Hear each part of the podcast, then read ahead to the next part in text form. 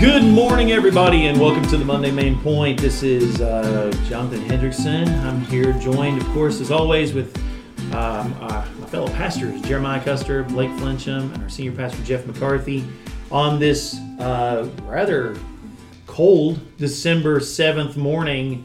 Uh, here we are in the month of December, fellas, and uh, we're still we're still going with this Monday Main Point thing. I, I like this. I like this podcast. I like this podcast format and uh, getting to do this. We're happy that you've decided to join us. Uh, this Monday Main Point is brought to you by Rose of Sharon Baptist Church, the pastoral staff here at Rose of Sharon Baptist. And it's where we as pastors get together and sort of look at the Sunday sermon in a little bit more detail, kind of pull pull back the curtain from uh, a little bit so you guys can hear our discussion because we do this anyway. We just thought we would invite you into the room as we do this. We are still in the Echoes from Exile sermon series as we're looking at all the minor prophets.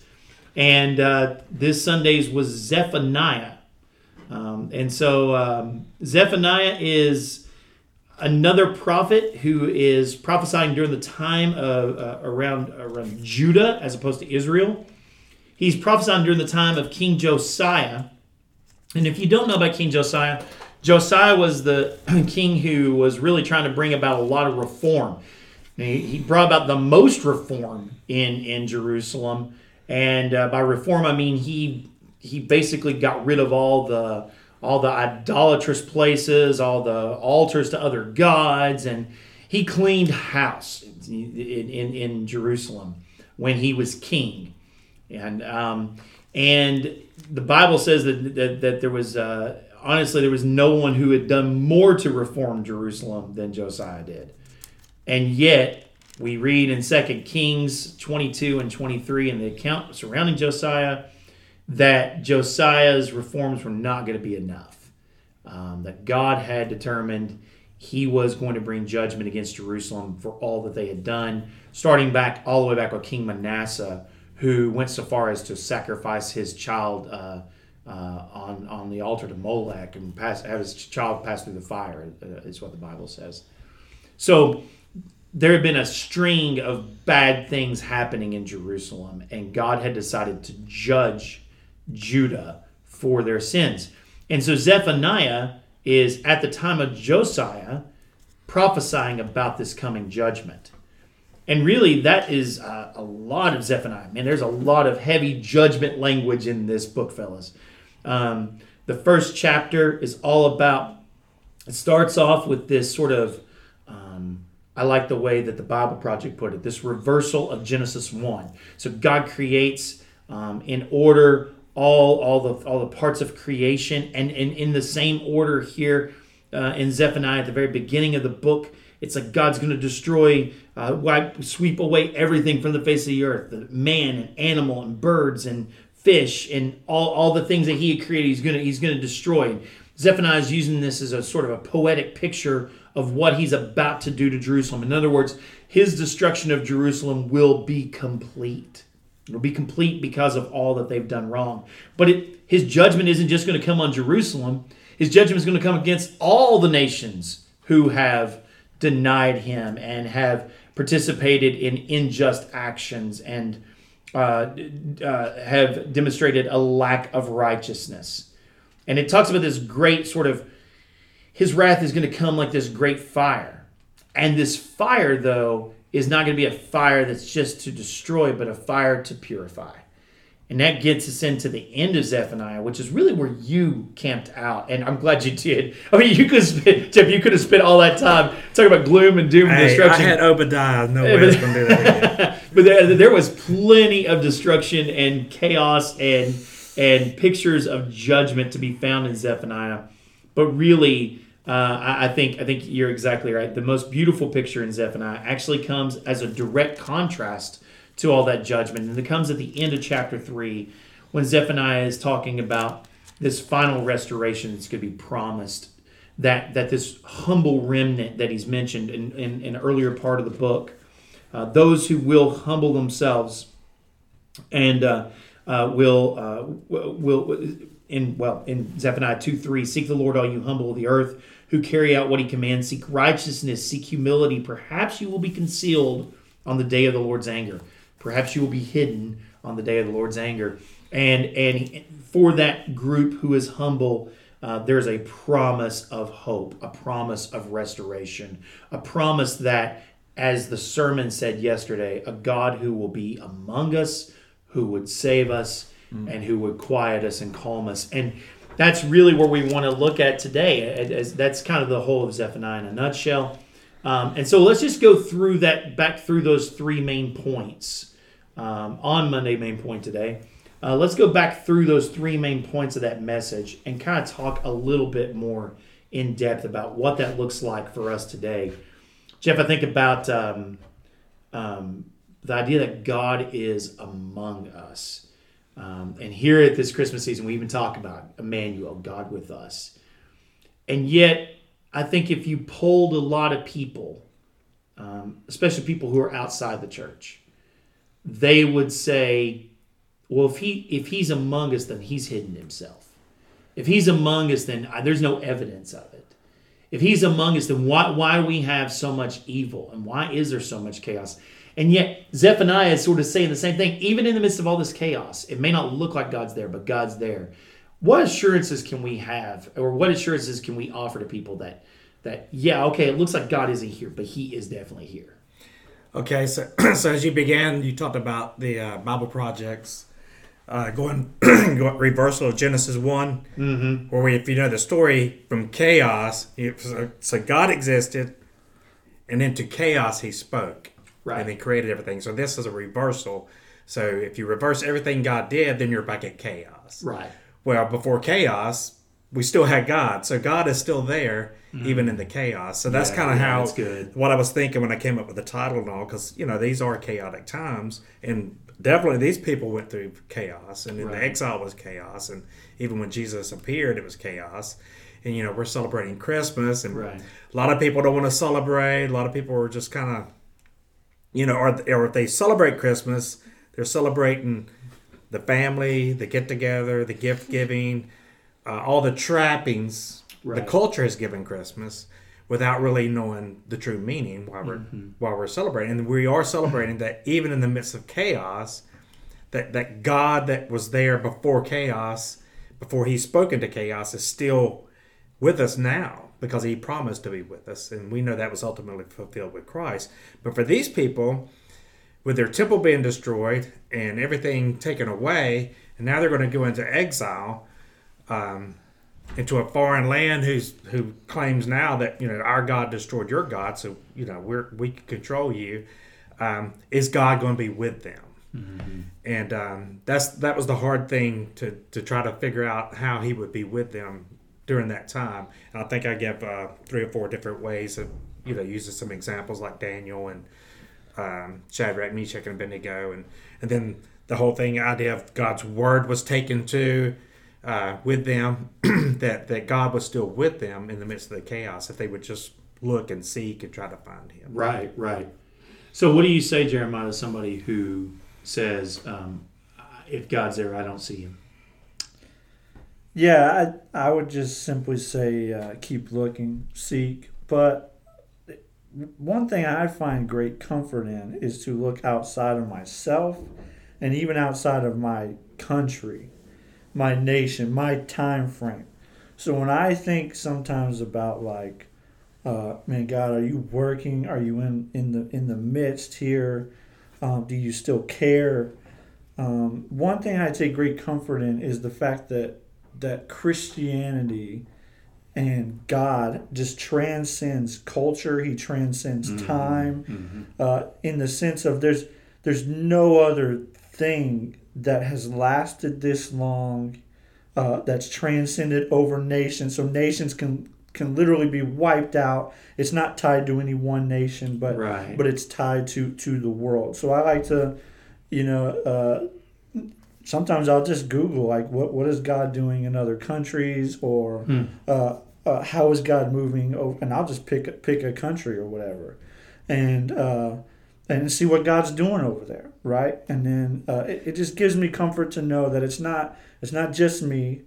Uh, and then also something that's really important that that we take for granted in America is fellowshipping with other believers, because because there's times when we may doubt or we may just not see God at work. But I promise you, you get in a group of four, five, six uh, other believers, someone's seeing God move. Um, mm.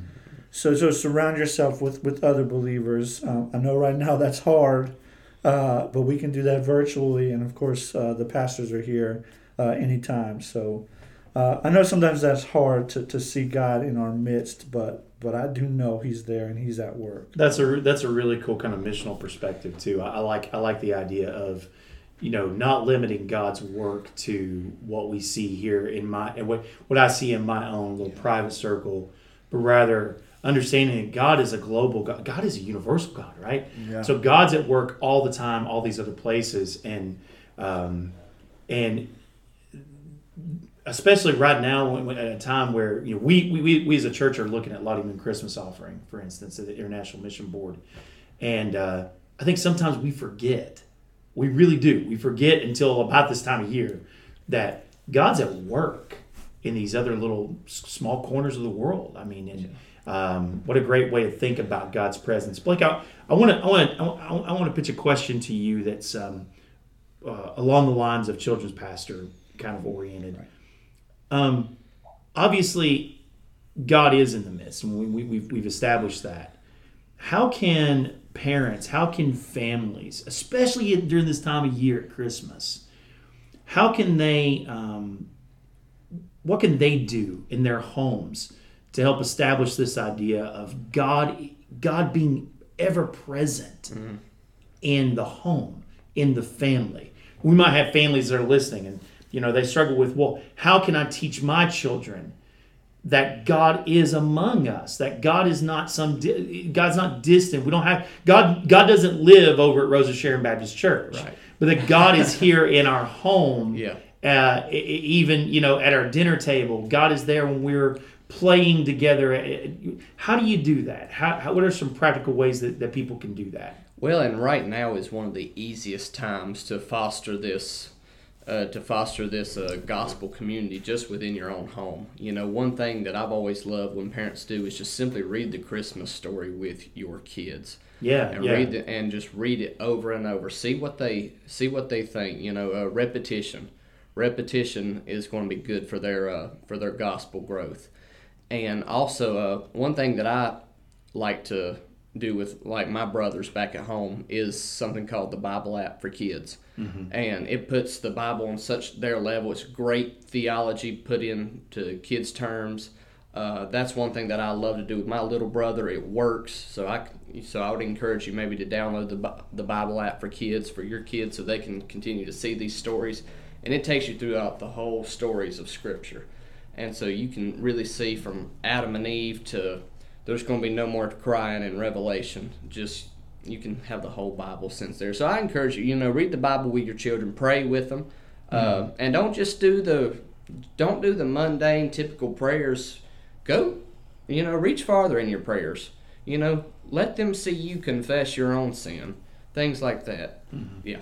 I think, yeah, and I think that all that's really great advice because I think the more that we can make God a part of our everyday lives, the more that our children are going to see him as ever present and in our midst. And and if he's in our midst, then Jeff, we can celebrate him even in the midst of chaos, just like yeah, and, and you know, to go along with that, I think I mentioned like the Passover Seder is one of the ways. Yeah, yeah, that's, that, that's which really... kind of goes along with what Blake was saying because that's what that was. It was every year they repeated the story, they used the symbols, and they involved the kids. Yeah, they yeah. bought their children, mm-hmm. and they were supposed to ask questions. What does this mean? Right, and then they would tell them. Of course, um, you know, we have a greater understanding of, of, what those symbols meant, but that was and also another way of thinking about. it, For seventy years, they're in exile, and they're still waiting this king. In fact, the Passover supper has a place for him, and um, so this is all part of helping them, preparing them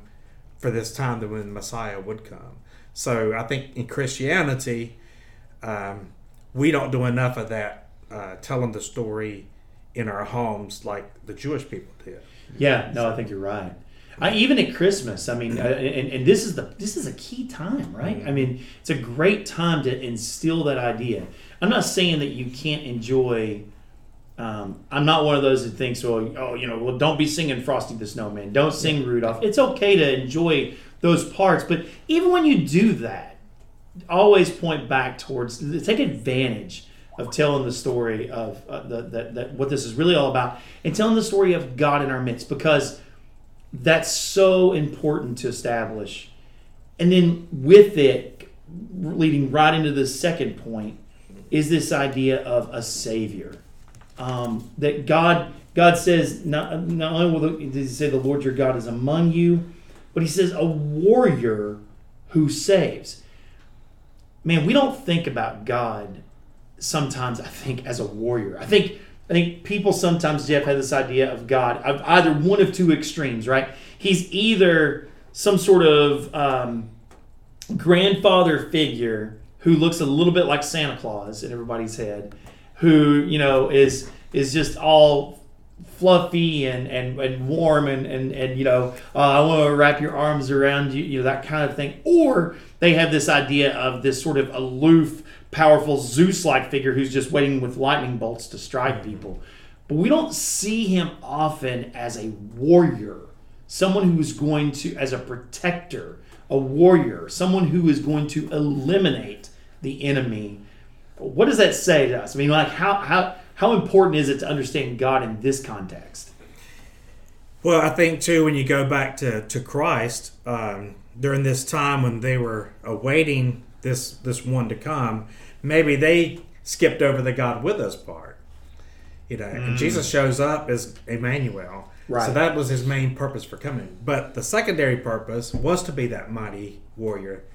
And um, I think the Jewish people were expecting this mighty warrior first. Like He's going to come. He's going to destroy the Romans. He's going to destroy the Babylonians. He's going to destroy every enemy we ever have. And even to this day, you know, the Jewish people are still waiting for this mighty warrior to show show up to protect them from all their enemies that surround them right now. Mm-hmm. Um, so, so I think think then when Zephaniah, uh, because it is comforting to have the Savior, right? But it's not really comforting to have the warrior, especially if if he's coming for judgment. And you're on the wrong side of that. Yes yes. So i think we tend uh, i think there was a time probably a lot of people did preach uh, from the warrior aspect that god's going to come and judge sin and he is. Mm-hmm. but he's also provided this way out. This mighty, mighty warrior saves and there is this way of escape. Right. so it's that it's that it's that double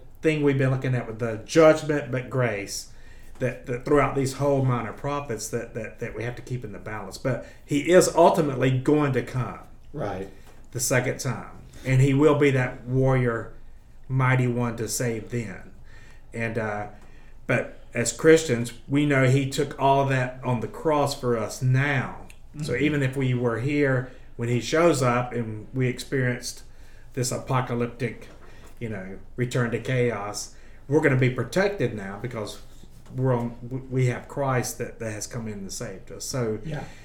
Um, a lot of it depends. I think in America, especially uh, when we went through the Civil War, uh, a lot of people looked at America being the New Jerusalem, and that we were we were going to sp- spread Christianity throughout the world, and then Jesus would show up once we spread Christianity throughout the world.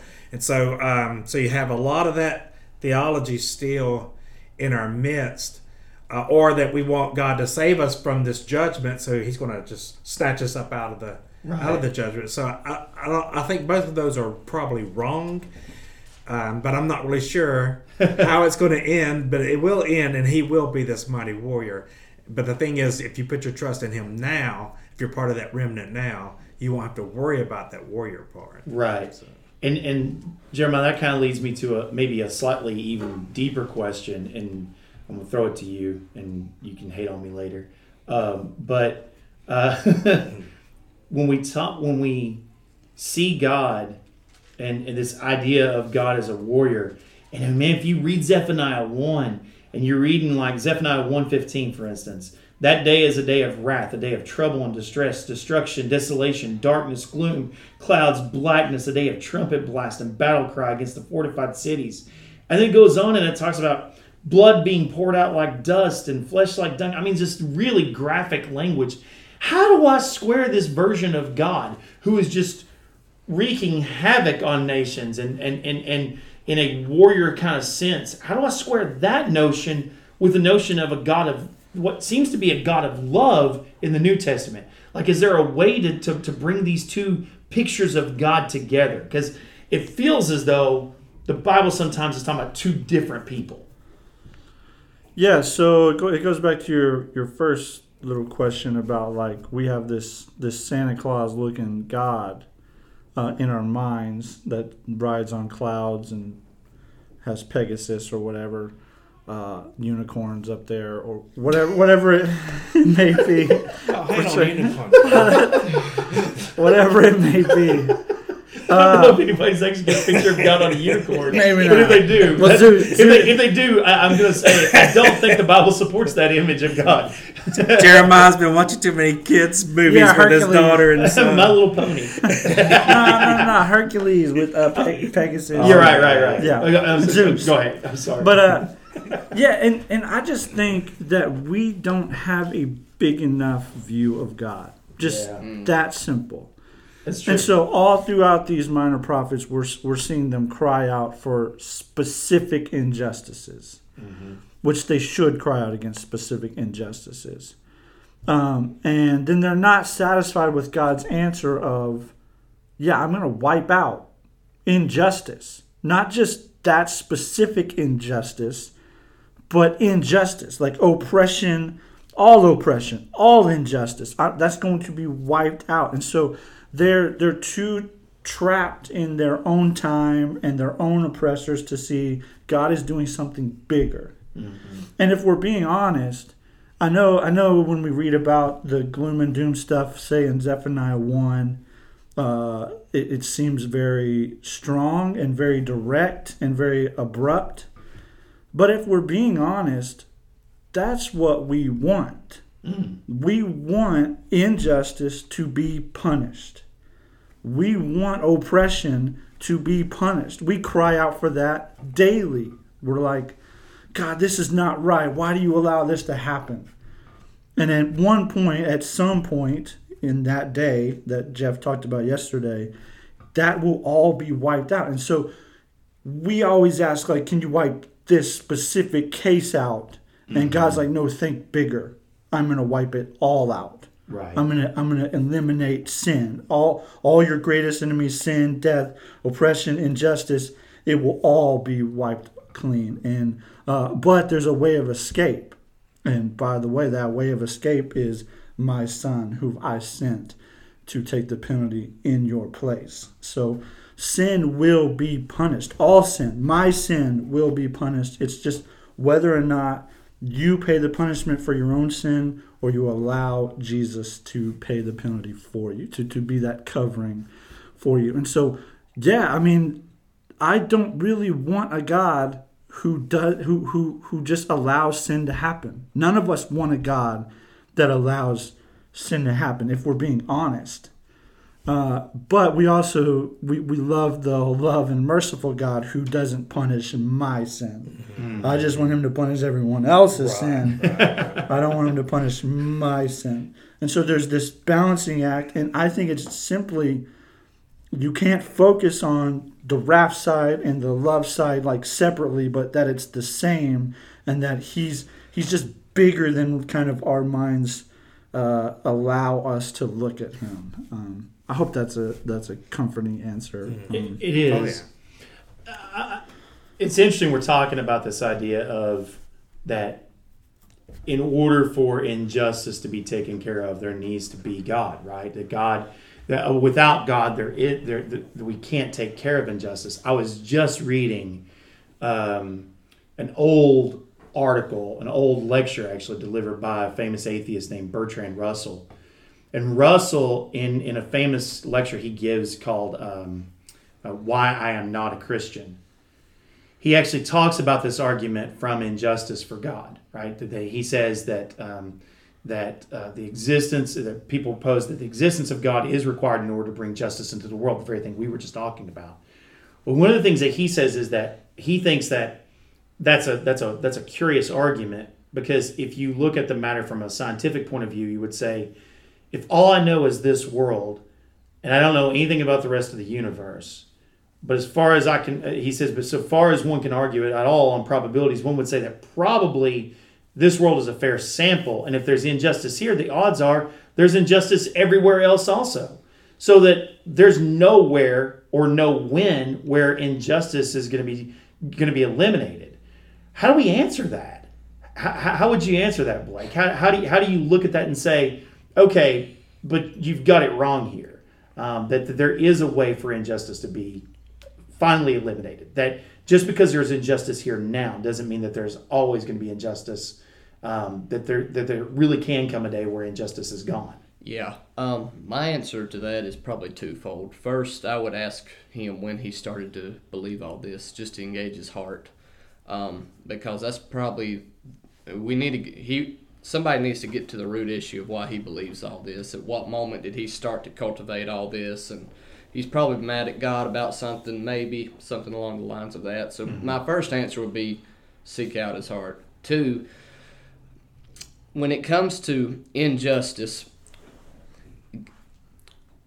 God is very aware of injustice. And it's really not, if we want to speak of injustice and fairness and all this, it's really not fair that he gave up his own son, who was perfect, to suffer for people who were not perfect. Mm-hmm.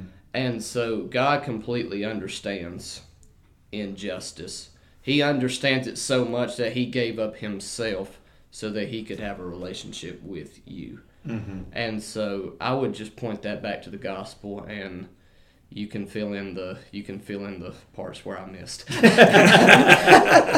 what, the philosophers coming out. Yeah, yeah. so what, what, what um he, the analogy he uses, Jeff, is like if you have a if you have a batch of, of oranges mm-hmm. and the top batch is bad, why assume that there's the the bottom half is good? Like you would think that the whole batch is bad. So if there's injustice in the universe, it's unjust completely. That there's no way to to bring justice. What do you say to that? Well, that's a very deep question there for it is. Monday morning. it, it, it is a deep question. Uh, just because there's injustice, like like like if he used the orange crate, for example, mm-hmm. doesn't necessarily mean that it's going to seep all the way down to the bottom. Right. Or if you go to the the very center of the orange, the seed is probably not ruined just because the mm. the orange is rotten. You can mm-hmm. take that same seed and plant it and grow a tree and have good oranges. Right. So the seed for us, of course, you know, if you use biblical terms, is is God's word, mm-hmm. the gospel, Jesus, and God spoke. So this great God of perfection and chose to to, to create this universe, right. chose to create man and woman in His image and then allowed them to have a free will where they could choose whether or not they wanted to live for God or live for themselves. Right. And because we chose to live for ourselves, sin entered the picture, death comes. So so it was it was all our own making. Right. Basically. But can we uh, Jeremiah, I guess I guess the question then is is is it possible then for us as sinful human beings to enter into a, a kingdom where we don't bring that back into it again. Where we where we don't yeah. where we don't bring injustice back into the picture. Like i've thought about it before. Like if you put me in the garden i don't need adam to mess it up. I'll yeah. mess it up. Well that's part of the problem with these guys they were blaming these other nations and god was like you're just as bad. Right. So now get back to your thing there. Yeah so to answer the specific question uh, i think the this atheist um, is not in a bad place. Because if I'm being honest,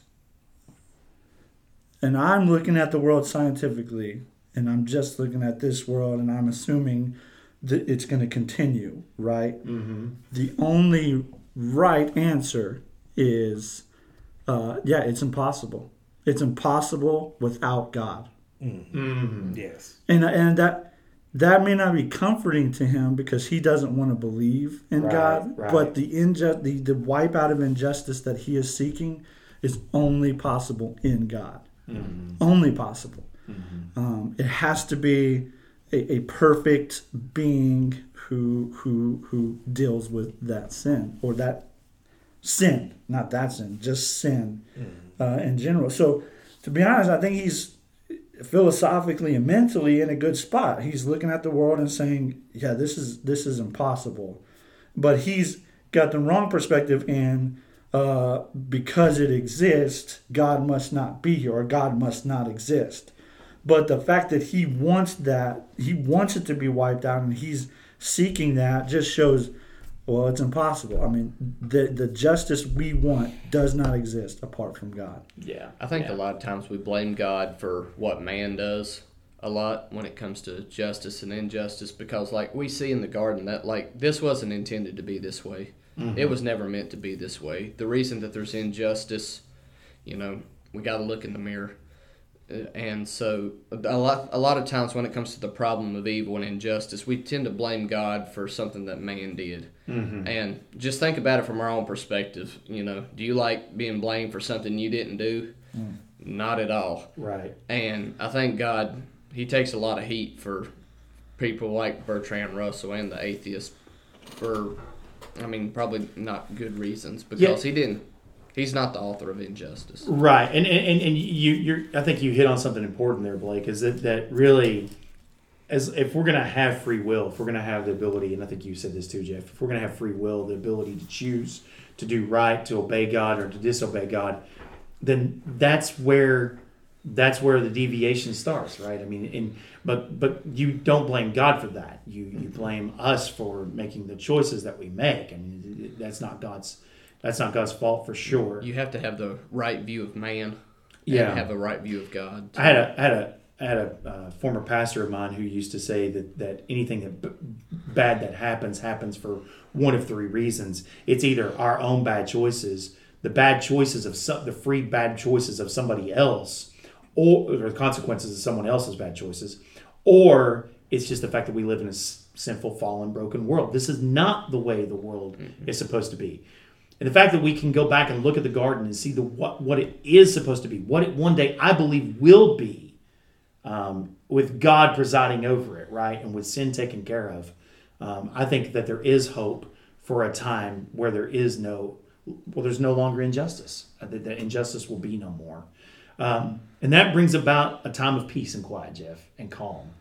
And man, do we need calm right now. I mean, so let's let's uh, let's take our feet out of the philosophical waters for a second here, and let's just go to some practical stuff. Um, nobody, I think that that has uh, lived and survived this 2020 year would say that this has been a year of peace. It's been a year of anything but peace. And these last words in the prophet Zephaniah, where he says, "He will bring you quietness." He will bring you quietness with his love, and he will delight in you with shouts of joy.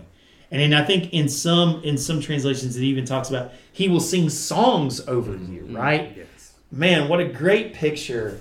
Um, how can I take that picture, Jeff, of uh, this picture that Zephaniah is painting in this in this bleak landscape, right, of, of, of judgment? How do I take that picture and and use that to find quiet and find peace and calm for myself, even though my circumstances are anything but that. Well, um, th- there was two images that came to mind, and one I talked about like a, a mother singing over her child, mm-hmm. you know, calming the child's spirit.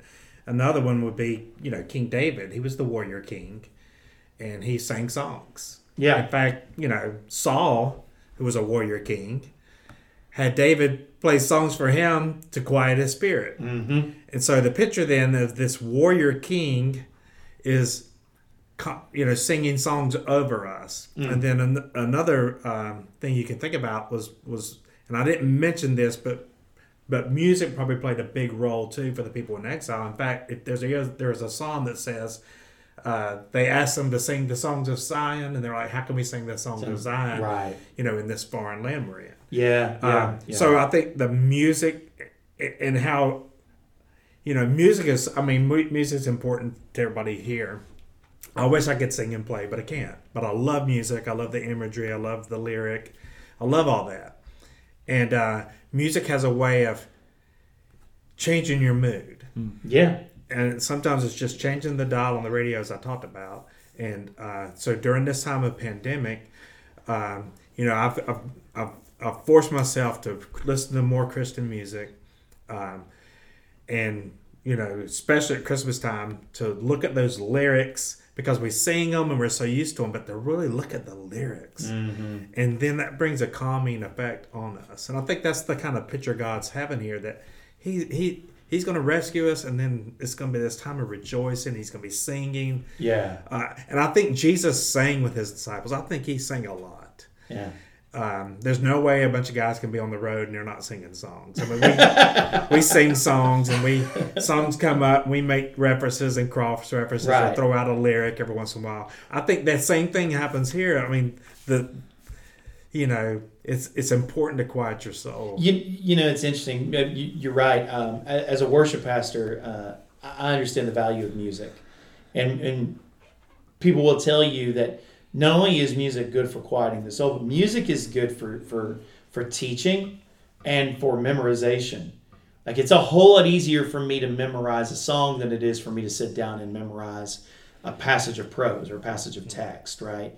Um, in fact, if you set, if you know, you probably know more Bible than you realize simply because if you if you've ever sung Christian worship songs, most of those are ripped right from the pages of Scripture. Yeah, and my wife, she's got like memory verses that were songs that her mom taught her. Yeah, and she knows tons of Scripture just for the songs. She'll start singing that. I'll say, "What are you going?" She'll say, "What are you preaching?" And I'll give her the message. Then she'll start singing it. okay, just singing the words yeah. of your message. Yeah. The the other thing that comes to mind when you say that, especially at this time of year, I can't help but think about the testimonies we get from people every year who come over to us. We have a sync for those of you who aren't local to us. We have a synchronized light show that we do outside for the community, and man, it never fails every year, Jeff. We get these testimonies of people who say, "Man, I was just having the worst day."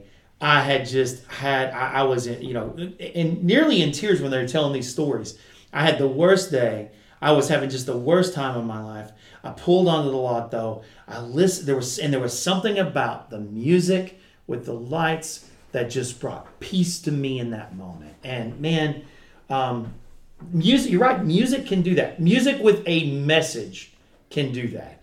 But I think it's because of the message, uh, Blake, that, that, that, that, that music is able to do that, that we can find that quietness. And how do you find, like, how do you find you're, you're a student and you're right here in the middle of finals and you look like you've been beaten up a little bit this week. and, yeah. and so, and so, how do you find quiet? How do you find peace in the midst of even student chaos?